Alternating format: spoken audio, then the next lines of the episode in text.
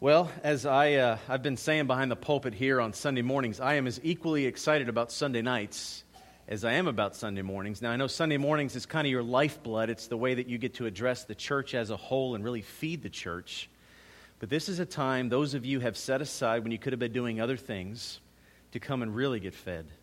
So you are, you are the sheep who are hungry for the Word of God, and I want to feed you as I've been fed. Uh, as I sat in seminary classrooms, of course, there's a lot you learn in seminary you'll never repeat behind a pulpit because it's technical language that would put you guys to sleep. But there's other things that I learned that I got so excited I said, if Lord ever gives me an opportunity to teach and preach and shepherd a flock, I will share with them what has been shared with me. So, one of my burdens as a pastor has been that folks who come and join and become a member of this church that they be well educated on what we believe as Southern Baptists and specifically what we expect here at Cedar Street Baptist Church. You have that awkward moment where somebody walks down the aisle to profess a desire to be a member, and I've got 30 seconds to find out what their, what their walk with Christ is like, and then you have 10 seconds when I turn them around and offer them to you. And so this class is a way to kind of remove that tension. It's a way for me to reach out to people and say, okay, you want to be a member? Great. Let's sit down for the next eight weeks and talk. And I want to share with you with what we believe. You have plenty of uh, time to ask questions, not only what we believe as a denomination, but specifically what we expect here at Cedar Street. So I thought the first eight Sunday nights, it might be great to teach the church at large. So those of you who are already members, you have a confidence in your pastor that you know what I'm teaching and what I expect. And there's also a time to ask questions. And if there's material that you think I should add that is not in there, I'm open to that as well. So that's kind of that's kind of where we are at.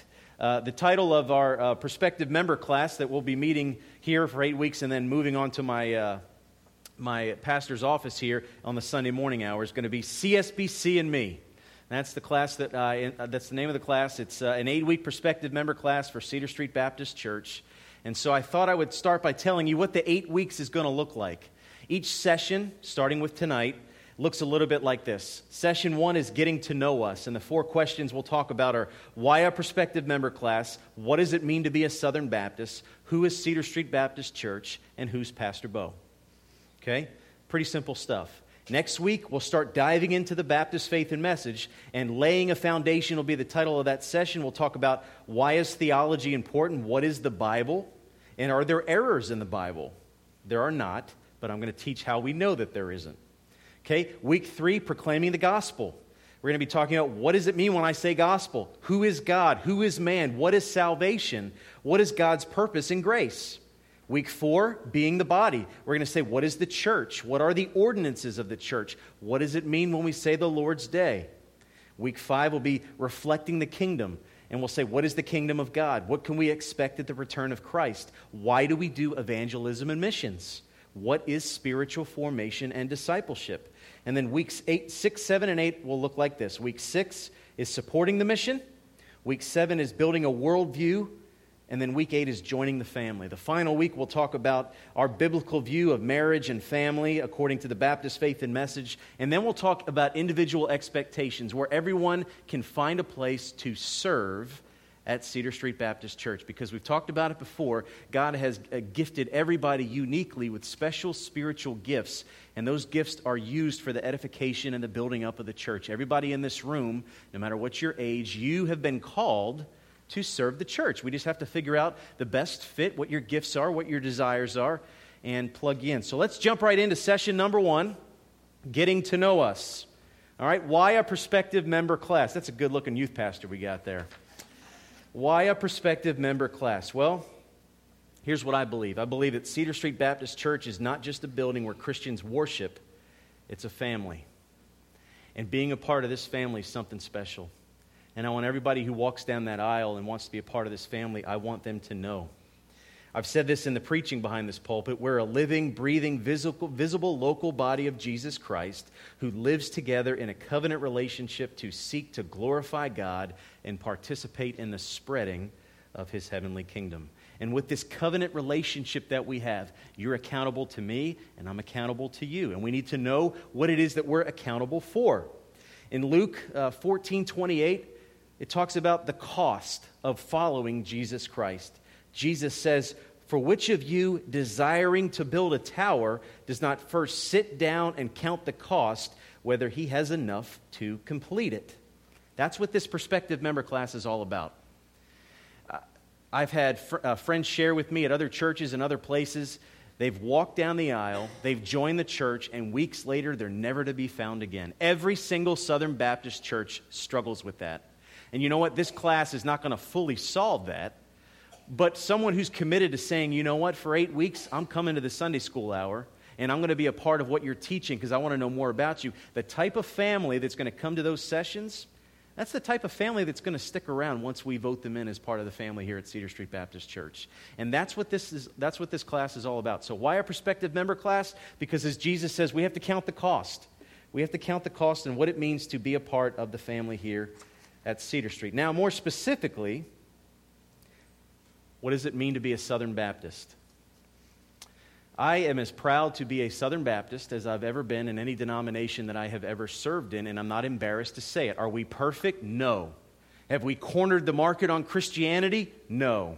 My sister uh, is a great example of a very passionate believer who is a, a very dedicated Lutheran. I think she goes to a great church. Ashley and I, when we're in Richmond, Virginia, we worship with her at her church. But we have very different beliefs on certain things. Uh, I've been ordained in this church as a Southern Baptist preacher. I've been educated at a Southern Baptist seminary, and I have every intention for the rest of my life to be teaching and preaching according to what we believe as Southern Baptists. So, what does it mean?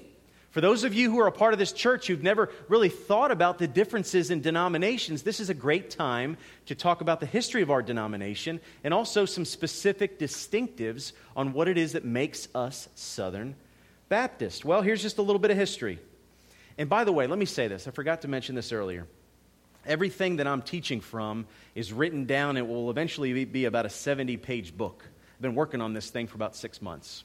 And so, if you're a note taker, don't wear your hand out taking notes. If you have a desire, let me know at the end of this, and I'll be happy when we start printing our first copies be happy to get you a full uh, bound copy of that. So I want this to be a time of enjoyment and edification. If you're a note taker, go ahead and just put your pen down. We're going to go through a lot of things, but if you really want to retain this, it'd be my joy to put a full copy printed off and bound into your hands. So, so there's that. So, Southern Baptist Convention.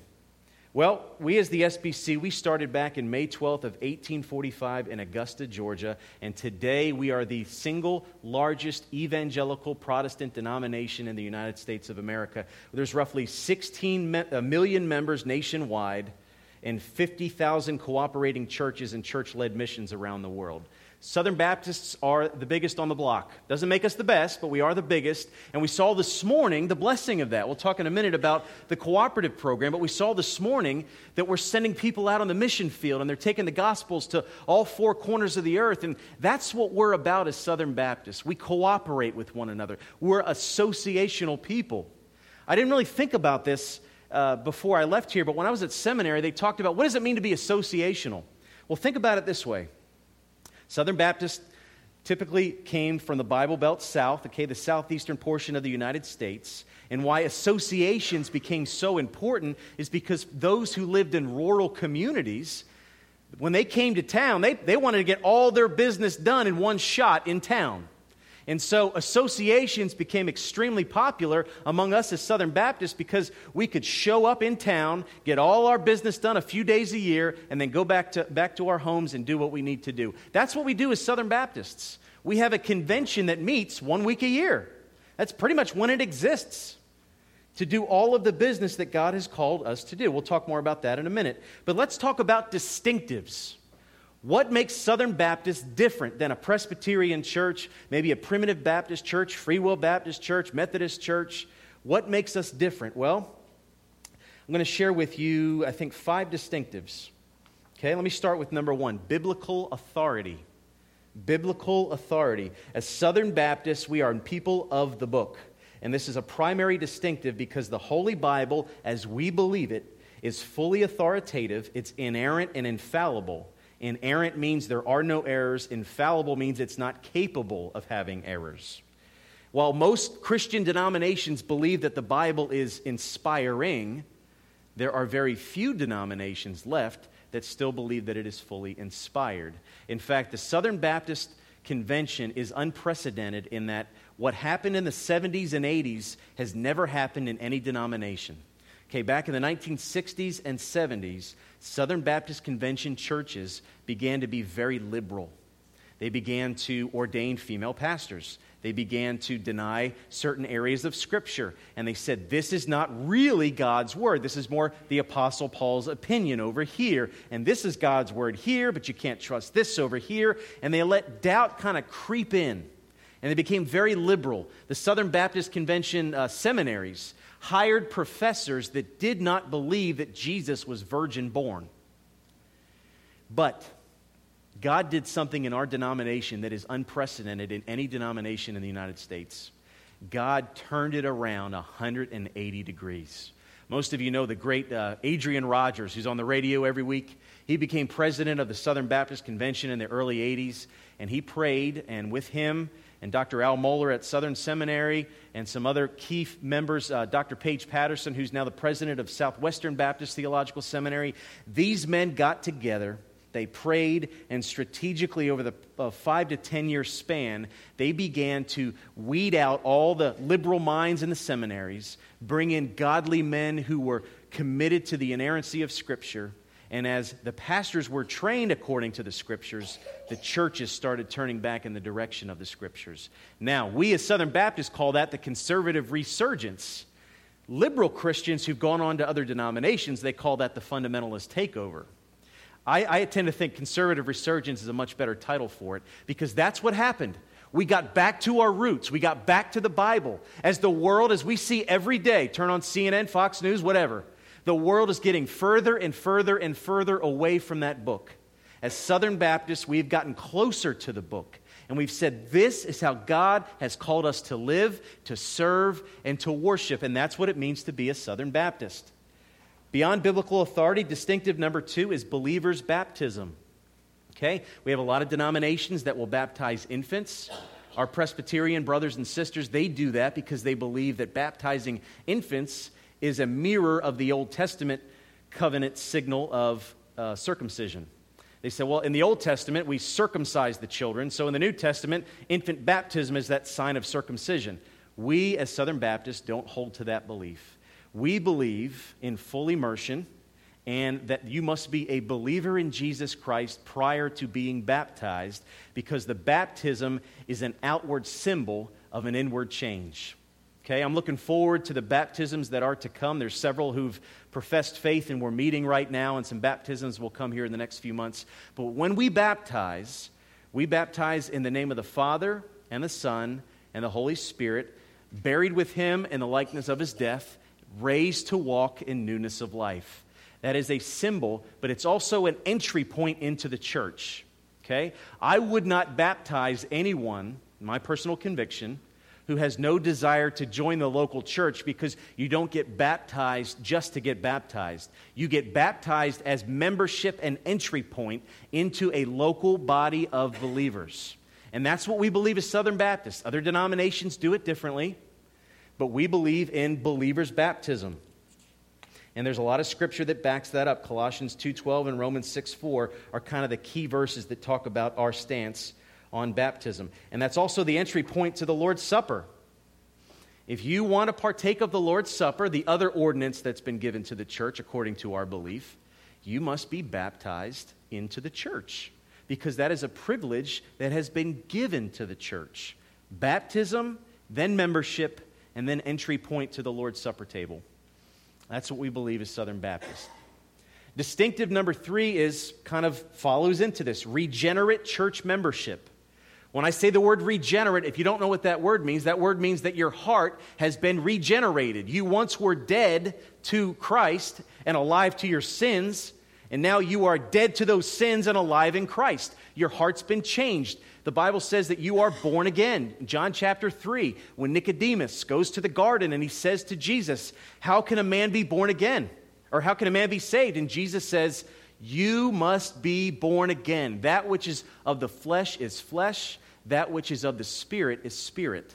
You must have a time in your life where you realize that you're a sinner and you realize that you need something to atone for that sin and you realize that Jesus is the one who has atoned for you, and your response was to repent of your sin, confess with your mouth, believe with your heart, Jesus Christ rose from the dead, He's the Savior of your life, and when you place your faith in Him, you have a heart that has been regenerated.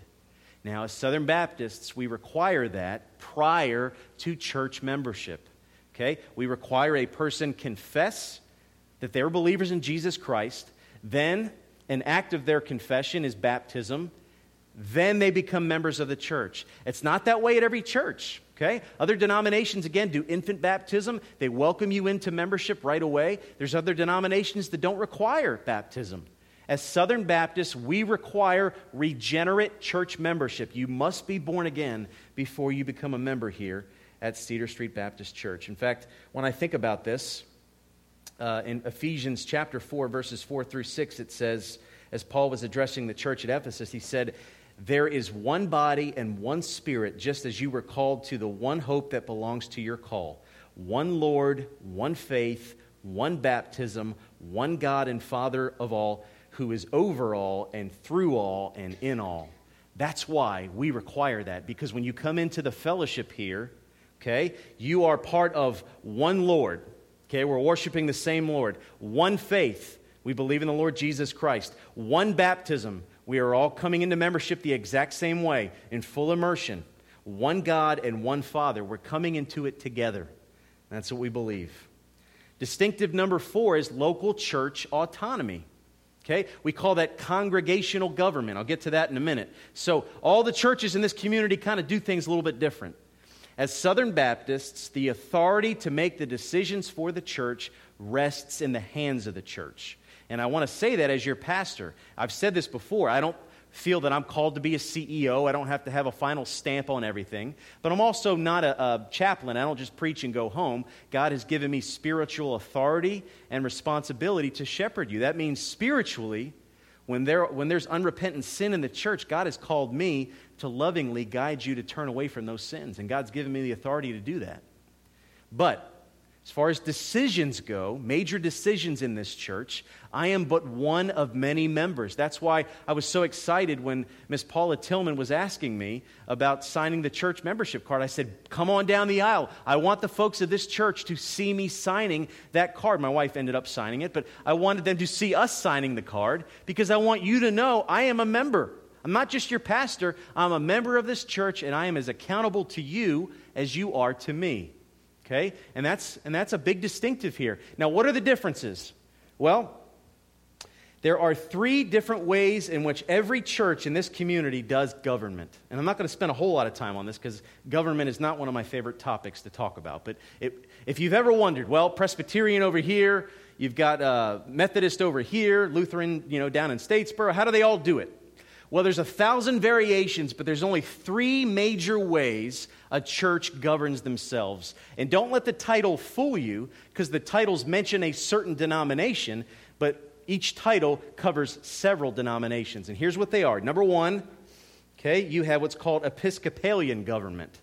Episcopalian government is practiced by Catholics, Episcopalians, Anglicans, Methodists, Lutherans, Pentecostals, and other denominations. This philosophy revolves around the idea of a bishop rule. While these denominations use different titles for their roles, each congregation is assigned a minister or priest or rector by a ruling bishop who oversees several congregations under the umbrella of a governing diocese or synod. Here's what that means. At the very top of a church that is Episcopalian led, okay, you have a diocese or a synod and they basically tell the bishops what to do. And then the bishops oversee several different congregations, and they tell the congregations what to do, and they place at each congregation. Again, we mentioned before, it could either be a priest, it could be a minister, it could be a rector, but the priest or rector, whoever is responsible to the bishop, and the bishop is responsible to the synod. All right, so there's a three or four tier system. Every church is a little bit different, but you have you have Episcopalian government, then you have Presbyterian government. That's the second one. And instead of bishops who rule, they have elders that rule. Okay? A Presbyterian form of government is practiced mostly by Presbyterians, Christian Reformed churches. You also have uh, primitive Baptist churches, and then some non denominational churches. And they do it all differently. Some have a ruling elders in just the local church. Some have elders over several different churches. But when you think of Presbyterian, think of elder rule. Elders make all the decisions, elders are the ones that get the job done. Then you have third, and that's what we are congregational government, local autonomy. Local autonomy means God has given us the responsibility to govern ourselves. We call this the priesthood of all believers. All right, we ourselves are priests. In the Old Testament, the Levites, of course, had to stand on behalf of the people of Israel and give sacrifices and do those types of things. In the New Testament, Jesus Christ himself is our intercessor, seated at the right hand of the Father. As It says in Hebrews, he is our high priest. But he has assigned us what we call the priesthood of all believers. We should have the ability to govern ourselves. And that is what God has called us to do. That's what makes us uniquely Southern Baptist.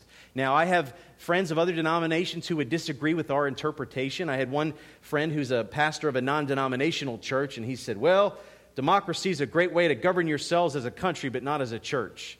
He said, There's nothing in Scripture that says that. Well, I would tend to disagree. I spent a whole semester studying this, and I think there's a lot of biblical examples of how God entrusted the local church to govern themselves. Now, I will, I will say this I do think that there are different roles within the church that can change from a Southern Baptist church from one to another. Uh, there's a lot of Southern Baptist churches that are starting to elect elders, not to rule the church, but to lead the church spiritually. Okay? Biblically speaking, Deacon, deacons are called to meet the physical needs of the church, and elders are called to meet the spiritual needs of the church. But here's what happened in the Southern Baptist churches in the 1940s, 50s, and 60s. You had a lot of churches like Cedar Street, plants of other churches, where their, their congregation wasn't that big.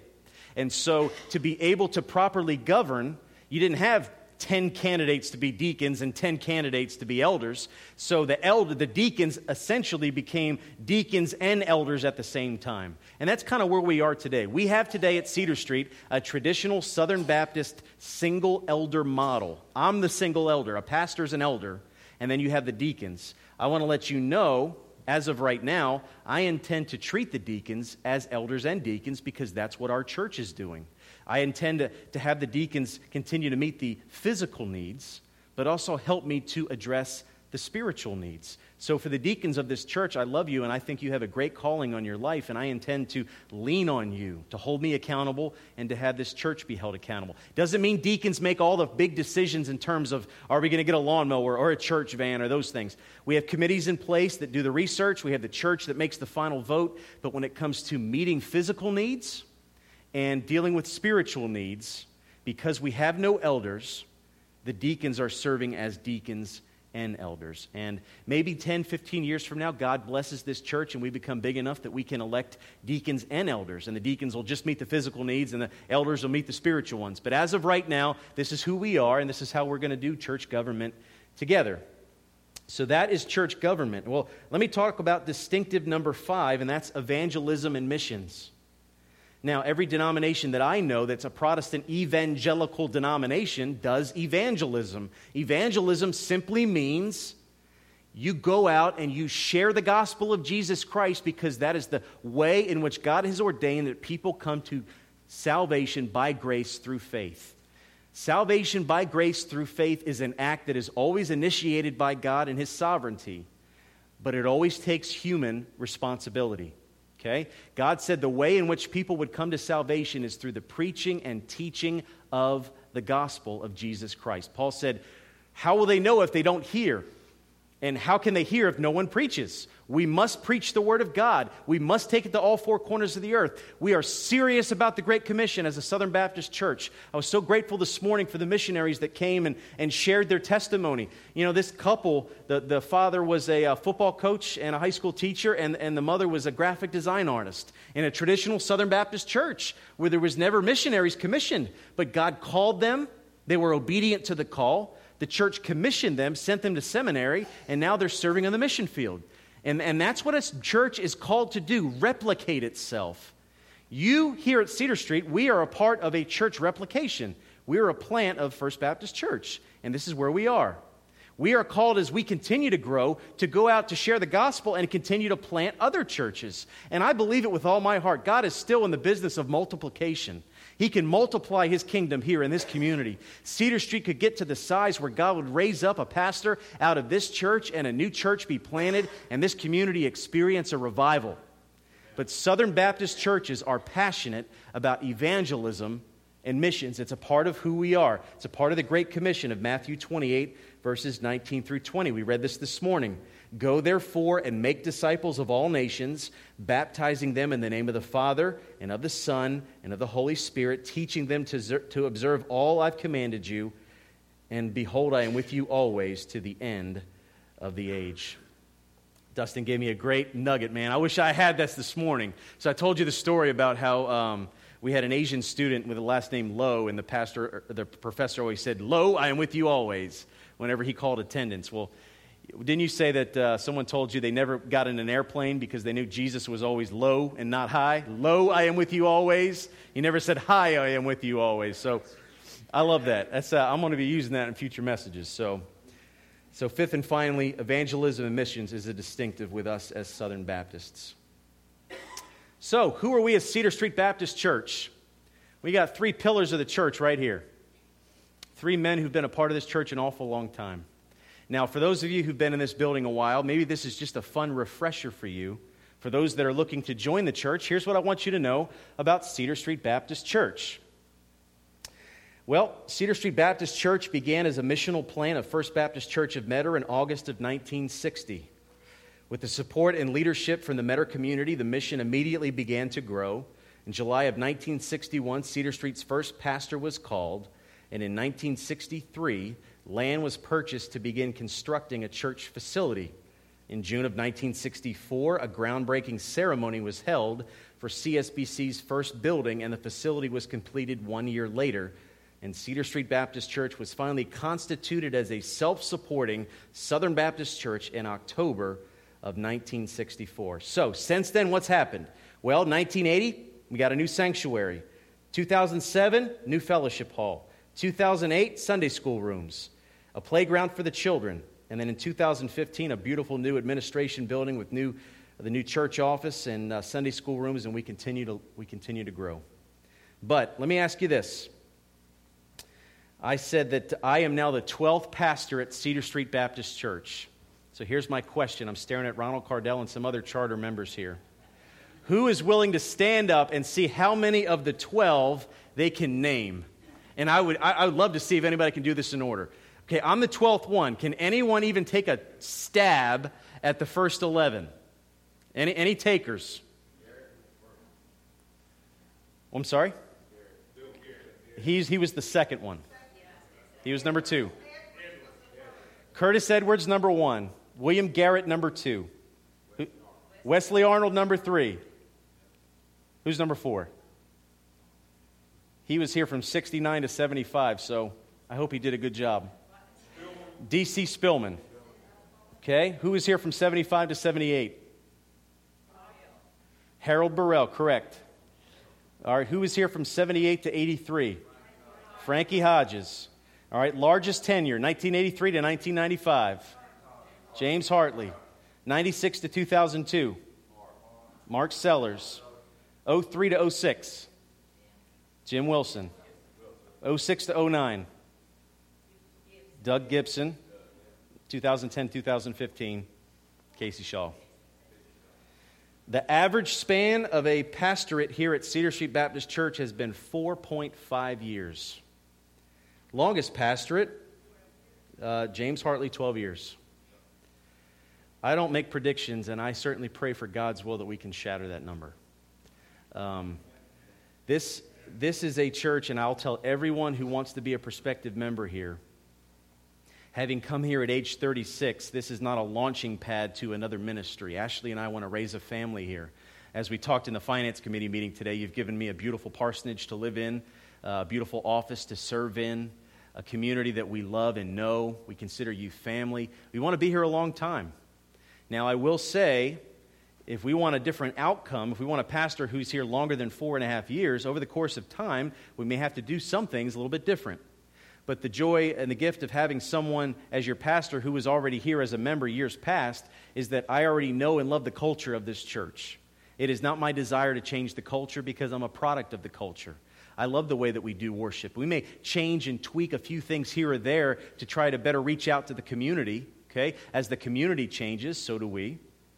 But you can be rest assured the bow that you know is the bow that is going to serve behind this pulpit, and I will make mistakes. I've been told already a few things that I could have done a little bit different, okay? Which is fine. It means, it means the honeymoon is over. That's fine by me. However, I love you, and I am here to grow with you, and I'm here to serve with you, and I really would love to be the longest tenured pastor in the history of this church, and that's why I bring up the history of the church. Let's talk quick, quickly about the mission statement. I know you've heard this an awful lot the past few weeks. Why? Because I'm passionate about it. I believe that anyone, whether a pastor of a church or a leader of a company, you ought to know what your mission is and you ought to repeat it to the point where your, your members or your clients or your, your uh, employees, they can, they can understand it and carry it out. Okay? So when I said it, it wasn't to be cute to have something to put on a business card. It was something to hold us tangibly accountable. Our mission statement Cedar Street Baptist Church exists to glorify God and advance His heavenly kingdom here on earth as we surrender our heads, hearts, and hands to be transformed through the gospel of Jesus Christ. This mission statement encompasses our holistic approach to the Christian ministry, where every aspect of our individual and congregational lives are being changed for God's glory and for our good. So, what do I mean by these three things our heads, our hearts, our hands? Our heads, the transformation of our minds. Okay, we talked about Romans 12, 2. Do not be conformed to this world, but be transformed by the renewal of your mind, that by testing you may discern what is the will of God, what is good and acceptable and perfect. How about our hearts? The transformation of our desires. Once our minds have been renewed and all of our thoughts taken captive to obedience under the lordship of Christ, then our hearts change as we seek to grow in our desire for God's kingdom to spread to the ends of the earth. Okay, the, this kingdom of God is spiritually manifested when God's people desire to live for the glory of God before anything else in their daily lives. I think about Ezekiel chapter 36, verses 26 through 27. And here's what that passage says As the Lord prophesied to the nation of Israel what he would eventually do for his covenant people in Jesus Christ, so they could begin this kingdom life, he said these words. I will give you a new heart and a new spirit I will put within you. And I will remove the heart of stone from your flesh and give you a heart of flesh. And I will put my spirit within you and cause you to walk in my statutes and be careful to obey my rules. That's the Old Testament, book of Ezekiel. God is prophesying one day I will send my Messiah, and when I do, God's Spirit no longer will just be upon you, will no longer just be beside you, but will be in you. That's what makes us different than the rest of the world. When our heads have that knowledge, our hearts begin to change. And as our hearts change, we begin to have a desire to say things we've never said, to do things that we've never done. I still wake up, still. I don't know how many months or years this will last, but I still wake up in the morning and take a shower. And I, as I'm getting ready to come to the office here at the church, I think, how did I become a Southern Baptist preacher? I was a sportscaster from Philadelphia. How did I end up here? Well, the short answer is the Spirit of God. I know for a fact that God called me to this role at this church. And you, as the church, confirmed that calling. That's why we voted. That's why the search committee met with me. The Spirit of God changed my desires. If you would have told me 10 years ago, when I first became a believer, you're going to quit sports casting, you're going to get out of professional baseball, and you're going to preach. I don't know how excited I would have been at that answer. But now I can't think of doing anything else with my life. When I'm putting messages together in the office, I can't contain myself. I'm counting down the minutes till Sunday morning. I listened to the first message on, on, uh, pod, on my podcast, because we're on iTunes, by the way, which I'm really excited about. And I said the word excited seven times in one message last week. I, am excited to be your pastor. And you know why? Because I know it's God's calling on my life, and there's nothing better than being in the will of God. And God has a will for all of your lives as well. And you will come to know that will when your mind is transformed and then your heart is changed. And then you come to number three, and that's our hands the transformation of our actions. Okay? If we remain obedient to the Lordship of Christ and the guidance of the Holy Spirit, the changing of our hearts will culminate with the opening of our hands. Throughout Scripture, we see God as a creator who's always at work. Genesis 1 1 begins by telling us, In the beginning, God created the heavens and the earth. From the very beginning of time, God has been at work for His glory and our good. Once a born again believer, God begins to work in and through believers so they become instruments of His will. Matthew chapter 20, verses 26 through 28 say this But whoever would be great among you must be your servant, and whoever would be first among you must be your slave. Even as the Son of Man came not to ser- be served, but to serve, and to give his life as a ransom for many if the role of Christ was to come and be the suffering servant, our response as his followers is to be servants. And we serve by meeting physical needs and, of course, by meeting spiritual needs. And there's no greater spiritual need than people to know who God is. And they know God through the teaching and the preaching of the gospel. Heads, hearts, hands. This is our mission statement here at Cedar Street Baptist Church. Most of you know uh, the church ministries here, but I'll be happy to discuss them. Okay, I think we have thriving children's and youth programs. We've got Awana, which is starting up next week, Praise Kids, Flight, and we have our Cedar Street Baptist Youth Group. Okay, as well as men's ministry, women's ministry, and the Golden Agers. Now, I want to talk with, for a minute about Awana. I'm so grateful that uh, Ronnie and Janie Sykes and others were a part of bringing that, that to our church. In fact, this has become a, a staple program.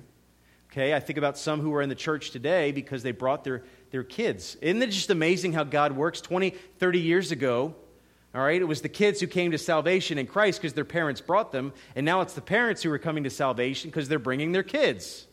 And Awana is just a great vessel that God's using. Here's, a, here's another reason why, if we're going to be on mission for God, certain things have to change. When you change a program in the church, it doesn't mean what you were doing before is wrong. It means the people who you are ministering to are different. All right, those of you who are raised up with the RAs and the GAs, great program. But Awana is reaching people Okay? Awana is doing things that other programs didn't. It's doing a wonderful job of educating and training up the kids. And by the way, the adult volunteers who are part of this church, I would imagine you're learning a lot by teaching. Awana is a great program. If you've never stopped and figured out what Awana stands for, the acronym for AWANA is Approved Workmen Are Not Ashamed, and that comes from 2 Timothy chapter 2, verse 15. Awana meets here every Wednesday night during the school year. Each meeting is divided up into segments of handbook time, recreation time, and council and Bible study time. I'm looking forward to seeing all the awards and the, and the car races and everything that we've done, the Christmas shop, um, all the different events that we do throughout the year. Uh, unless things have changed, you know, every church does it a little bit different. The standard age ranges are the, uh, the Puggles, which is the, church, the nursery for workers, uh, children and those attending prayer meeting. Cubbies, uh, three and four year olds. The Sparks, K to second grade, and the TNT, which is third to fifth grade. And I think that's still kind of how we're doing it, if I'm not mistaken. Um, there's a place for everybody to be a part of Awana, and I'm excited. In fact, tomorrow night is our uh, workers' meeting, so if you thought about being a, a volunteer, tomorrow night would be your time to come, and I know we'd find a place for you. What about the uh, Sunday school classes? Well, we've got 12 of them so far here at Cedar Street. We meet at 945. Most of you in this room know this, I know, but this is what I'm teaching the prospective members. We've got birth to age two is the nursery, preschool's three to four, kindergarten, second, kindergarten to second grade, grades three through five. You got middle school, high school, seekers, which is young adults, single, single adults, uh, discover, young married adults, crossroads, ages 41 to 60, challengers, ages 41 to 60, lighthouse, which is 61 and up, and the Mary class, which is our senior golden age women.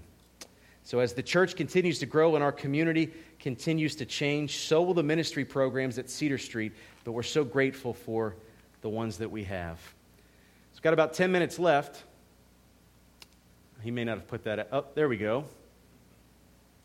Most of you know the answer to this final uh, portion of our time here. But let me tell you more about me. I know we've got some guests and some regular attenders who don't know everything that they would like to know about your pastor and your pastor's wife. But uh, let me give you a word of testimony. And, you, and when I get done here, we'll have five minutes for any questions that you want to ask, either about me or about anything we've talked about here tonight. But uh, for those of you who don't know, I've had uh, several people this week ask me. I enjoyed uh, having a long car ride with the Cardells as we went up to, uh, to the Woodards, um, to Nancy's mom's viewing, and they were asking me kind of my testimony and I uh, was happy to share. Talk about the sovereignty of God. How did a, an Italian from a predominantly uh, well, a predominantly Italian neighborhood in the, nor- in the south suburbs of Philadelphia, make it here to South Georgia, and then bring a few others along with me several years later. How did all this happen?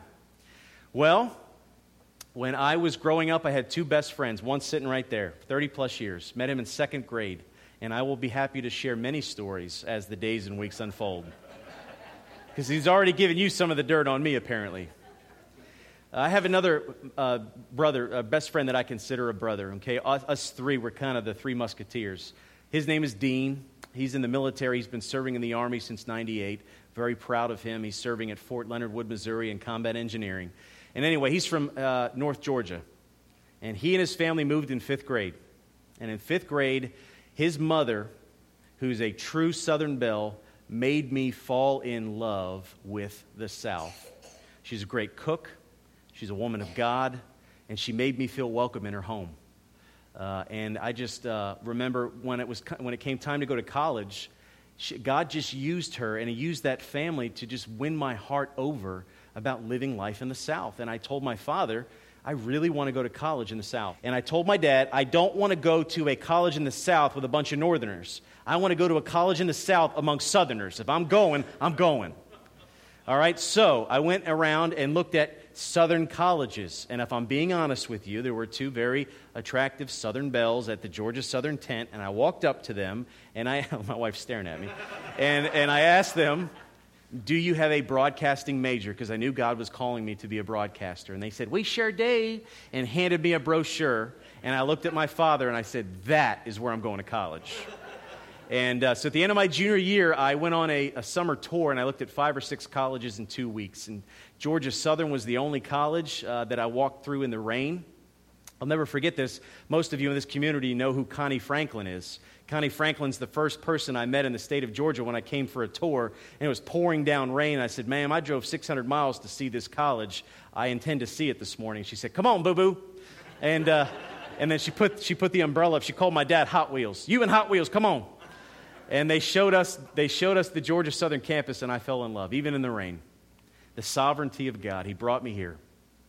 Well, uh, graduated from Georgia Southern in 2003 with a degree in broadcasting and a major in writing, and I got into professional baseball. I broadcasted for uh, many minor league organizations. I started off working with the Savannah Sand Gnats before I graduated. It was a Washington Nationals affiliate at the time. Then I got hired by the Chicago Cubs in 2004, and I worked in their affiliate in Daytona Beach for two years. And then I got hired by the Oakland A's and went out to California, and I worked with them for about a year and a half. And then I came back stateside and spent a couple of months in Augusta, and God really just called me out of baseball. And I moved back up north and spent a year in Allentown, Pennsylvania as a marketing director for a network of hospitals. It was the best paying job I've ever had, and it was the most miserable I've ever been. God was calling me back to Georgia. And so in 2007, I didn't know what God was doing. I didn't know what He was doing, but I did know this. Every night I'd go to bed and I have a dream about Georgia. And I just felt God calling me back there. I didn't have a job. I had no friends or family members down there. Everybody had graduated and moved away. I knew that's where God called me to, to be. So I, I put my resignation letter in at the, uh, place I was working, they asked for three weeks' notice instead of two. I had a pretty prominent job, so it took several weeks to kind of get things in order. And then, in three weeks, I sold everything I could not fit in my Chevy Silverado, and I drove to Statesboro, Georgia, because it's the only place in Georgia I knew. I got a, an apartment for, at Parker Apartments on Main Street. Okay, Miss Parker was still alive. If you've ever met Miss Parker, she died at about 96. She rented it to me for $220 a month. And when I asked for a, uh, a receipt for my security deposit, she took an envelope and on the back wrote, Paid, says Miss Parker. So that ought to tell you the kind of place I was staying in. It was a place, it was used furniture, it was just not the cleanest place in the world, but God used that to humble me. I bought my first Bible. Okay, I'd been a Christian now here for just a few years. I didn't know how to read God's word, but I sat at the edge of this, this broken mattress and I would sit there with this desk lamp on at night and I'd read the scriptures. I didn't know anything about what I was reading, I just kept reading the Bible. And then I got a couple of part time jobs. I unloaded trucks at the Walmart distribution center on the midnight shift, and that wasn't the most fun I've ever had, but God used that. Met some great people there. And when I got down to less than $100 left, I went to see one of my broadcasting professors. And that professor came up to me and said, What are you looking to do? And I said, I love Georgia and I love broadcasting. Why can't I figure out a way to do both? And he said, It's funny that you say that because I got an email today from a gentleman in Metter, Georgia named Jay Franklin. And Jay Franklin is looking for a broadcaster at this telephone co op that's looking to do local television programming. I said, That job is mine. They hadn't even posted the opening yet. I printed it off. I found out who Jay, Jay, Franklin was. I got the best dress shirt I could find, a tie. I got dressed, drove down there, and introduced myself to Jay Franklin. And Jay Franklin looked right at me and he said, You mean to tell me you work for the Chicago Cubs and now you want to broadcast Metter Tiger football? and I said, This is where God has called me to be. I, I want to be here. So he said, well, well, we'll interview you. So I walk into this interview, and sitting there was George Talent, who's not there at the company anymore, but there was Scotty Davis and Eddie Jones. And they said, uh, Well, tell us a little bit about yourself. And I said, Can I tell you my favorite verse in Scripture? And I saw Eddie Jones's eyes get big. And he looked right at me and says, We could talk some Bible now. and so, my job interview, uh, I gave him Philippians chapter 4 as my statement for my job interview. And I saw his eyes get real big. And in fact, they, he leaned back in his chair and he said, Well, what else do we need to know? When can we bring him on? And so I worked here. The first day on the job was the day that Michael Guido died, February of 2009. Missed him by 24 hours. But God called me to Pineland. I had a wonderful two years there as a sportscaster. And then finally, God began to really call me to ministry. I went to the Guido Bible Institute. I went there just to learn more about the Bible. God convicted my heart about ministry. And I came here to be your youth pastor. And as your youth pastor, served here a little over two years. You loved me enough to lead me to the woman God chose for me. Okay, you helped us put a wedding together in nine weeks. Don't know how, seven, seven weeks. Still don't know how you guys pulled that off, but I can't thank you enough. You ordained me at this church. The deacons of this church laid hands on me right there, ordained me to the ministry. You voted for me to go to seminary and commissioned me for the call. You've called me back here to preach revival. You've acknowledged a calling. The search committee worked hours with me in, in prayer and in discussion about what the future would look like. And then in May of this year, you voted on me to be, along with Ashley, the 12th pastor here at Cedar Street Baptist Church. So that's how I became a lapsed Catholic from an Italian neighborhood in Philadelphia to the next preacher of this church. It had to be the sovereignty of God. And, and I could say the same for the Hogers who ended up coming here to hear me give a testimony. In fact, I, I say this all the time. I told Joel for almost a decade to come visit me in Georgia. He'd never come. And the first time I told him not to come, he came. They drove, they drove through a snowstorm for over 14 hours to get here. And then fell in love with Metter, Georgia, came back for the Bloomin' Festival, and then went home and put their house in the market and sold it in how many days? Three days. Came down here without a job, both of them. She got a job, of course, at the high school. He got a job at Metter Ford. God's been using them mightily ever since. And you think about his sovereignty and all that. I, in a million years, I could not have dreamt up doing ministry alongside my, my best friend of more than 30 years. But God put all this together. God brought him here while I was gone to even show you this is not, this is not my doing, this is God's. And I think he's going to do amazing things. I'm excited for what God is doing. He and I have already started our 6:30 in the morning discipleship times on Thursdays where we're going to walk through the word together and we're going to read Christian books together and we're going to hold each other accountable of how we're loving our wives and serving our families and serving this church. We're going to make mistakes. But we know God's called us here and we want to be faithful to Him because He's been faithful to us. And finally, I can't help but talk about my bride. Uh, I've got my, my baby coming in November. I had, I had a whole 20 minutes of dialogue with uh, uh, Selby, the reporter at the, at the uh, advertiser, and of course, for space, she couldn't put it all in. But one thing I said that she did not put in the paper is that it takes a village to raise a child, and there's no village that we'd rather have raising our child than Cedar Street Baptist Church. Our baby is going to be due on Thanksgiving, which is also our anniversary, November 24th, which is when we stood right here and made a lifetime commitment to one another. So we're really excited about that. And I've already shared with all of you in this room my philosophy of ministry that I believe I'm called to be a shepherd, and a shepherd needs to, lo- to know, feed, lead, and protect the flock.